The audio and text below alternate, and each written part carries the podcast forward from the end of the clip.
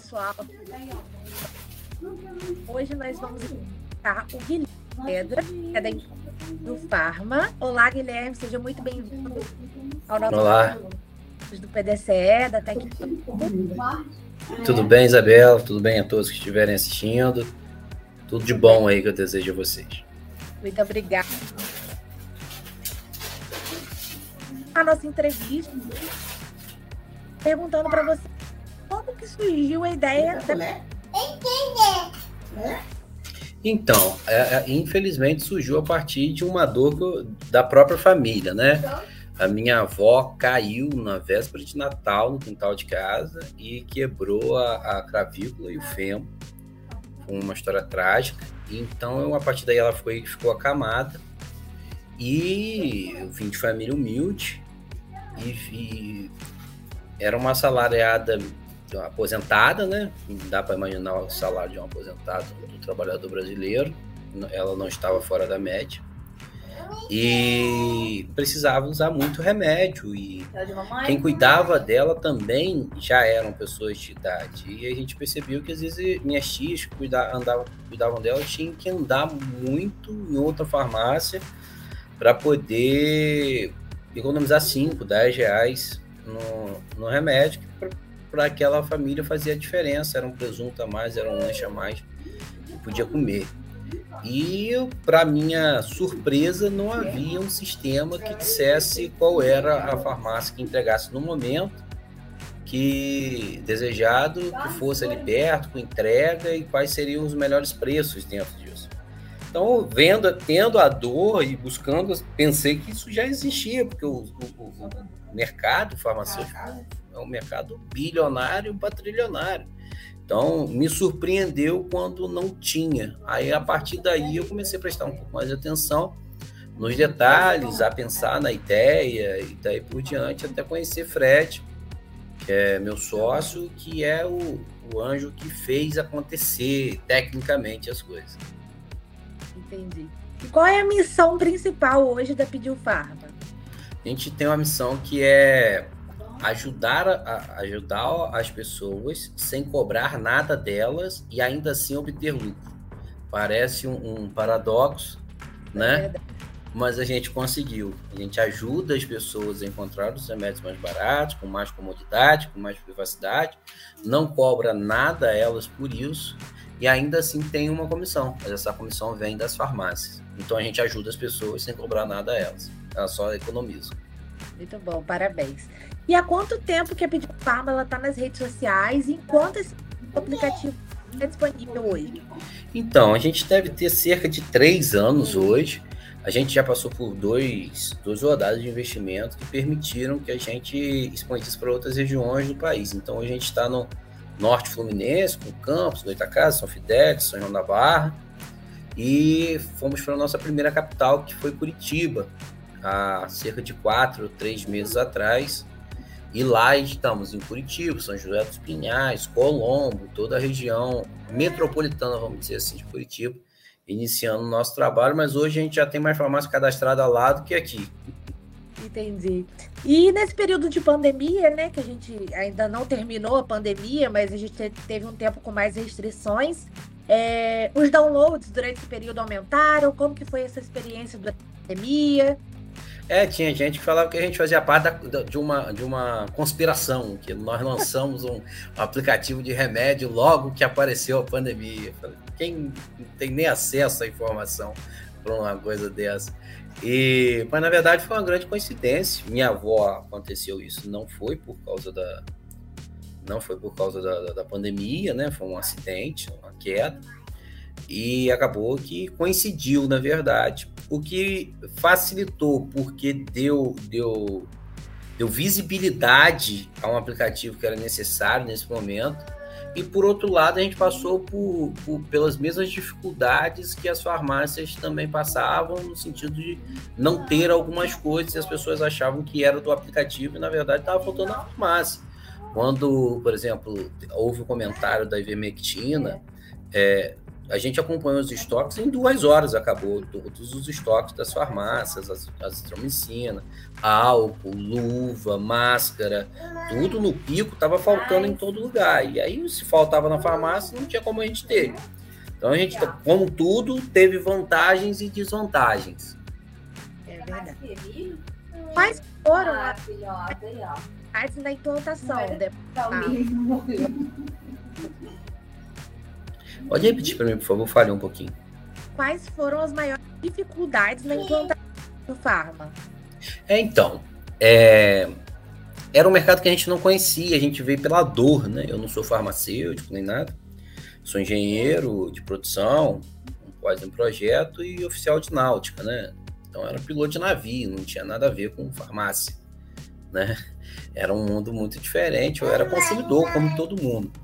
Então as dificuldades foram entender os pormenores do mercado, né? Entender como é que funciona, é, como é que, por exemplo, a logística da farmácia ela é uma logística fantástica. O farmacêutico consegue pedir alguma coisa à noite, no dia à noite, de manhã tá, tá lá. Então, por esse motivo, você não tem motivo para ter estoque. Porque então eles, eles trabalham em just in time o tempo todo. Então, como, como atualizar esse estoque das farmácias o tempo inteiro? A gente precisava de uma solução técnica muito mais complexa, porque você tem milhares de produtos com o estoque tudo em just in time, um, dois, cinco. Então, você vendeu dois ali no, no balcão, acabou, não tem, só no outro dia se pedir. Então, essa dificuldade de atualização dos estoques é, para que tenha uma assertividade grande, acho que foi maior, uma das maiores dificuldades que a gente tem até hoje. Entendi. E como que você falou que tem um sócio, né? Como que foi essa criação da sociedade? Receberam recursos internos? Como foi esse processo? Então, eu encontrei, é, foi uma curiosidade no sentido de eu perguntei às pessoas que eu conhecia quem era um programador que podia fazer, realizar o, o sonho, né, que eu tinha. É, e aí, por um acaso, todas as pessoas indicaram a mesma pessoa que era Fred. E quando eu cheguei para conversar com ele, explicar o que era, para minha surpresa, quando eu perguntei quanto é, ele falou: não, não tem preço. É, eu quero virar sócio. Então foi a primeira pessoa que eu que eu, que eu vendi minha ideia literalmente, né? Só que em equity no caso dele, como ele entrou antes, pegou um equity bem considerável, maior, então teve essa, essa vantagem, essa desvantagem também que teve que pegar tudo do zero. Mas estamos juntos até hoje e assim surgiu a sociedade. Depois a gente chegou a ter alguns aportes. Então, mas Fred foi o primeiro a acreditar no, no negócio. Entendi. E o que que fez vocês procurarem? É uma incubação, no caso até que não. Como você quer, né? Entregou ou mais uma vez? É, até Campus foi uma um, uma grande surpresa, na verdade. Foi surpresa no bom sentido. Eu já tinha um histórico empreendedor, eu já tinha tido outros empreendimentos, já vi, antes de ser oficial da Marinha, eu já, já tinha outros empreendimentos. Sempre gostei muito de empreender, tá, tá no meu sangue. Eu, eu, eu não fico bem se eu não estiver empreendendo alguma coisa. E, e aí, só que eu não é, é, é aquele empreendedor por instinto, né? É, nasce, nasce, vai fazendo, e vai aprendendo, e vai raciocinando sobre as coisas. E, e, e não estou dizendo que não seja bom, mas você ter uma, uma série de consultores com tarefas, com, com coisas, isso consolida e melhora talvez algo que você tenha de forma natural. É, você consegue ter, você começa a ter parâmetros melhores, você começa a ter rotina, entender ferramentas que você não, não, não não usava para poder. É, é, você não gerencia o que você não monitora, né? Para gerar os índices adequados. Quais serão esses índices que se adaptam melhor ao seu, ao seu negócio? Tudo isso eu encontrei dentro da, da Tech Campus, né? Você tem uma metodologia, eu acho que é a melhor palavra. Você tem uma metodologia para tirar um negócio do, do, da ideação e botar ele pelo menos no MVP ali, que eu acho que é, que é o, o principal de uma incubadora de empresa. E você acha que a incubadora de empresas ela impacta no desenvolvimento, na criação das startups? Olha, é, na criação, eu acho que desde o início, com a obrigação de um plano de negócio, onde quando a, pessoa às vezes pensa que tem tudo na cabeça, mas quando você começa a botar no papel, as, vem, vem novidades, vem perguntas novas, vem desenvolvimento de coisas que você já tinha na cabeça. São, são coisas é, diferentes, você começa a, a, profissionalizar o negócio.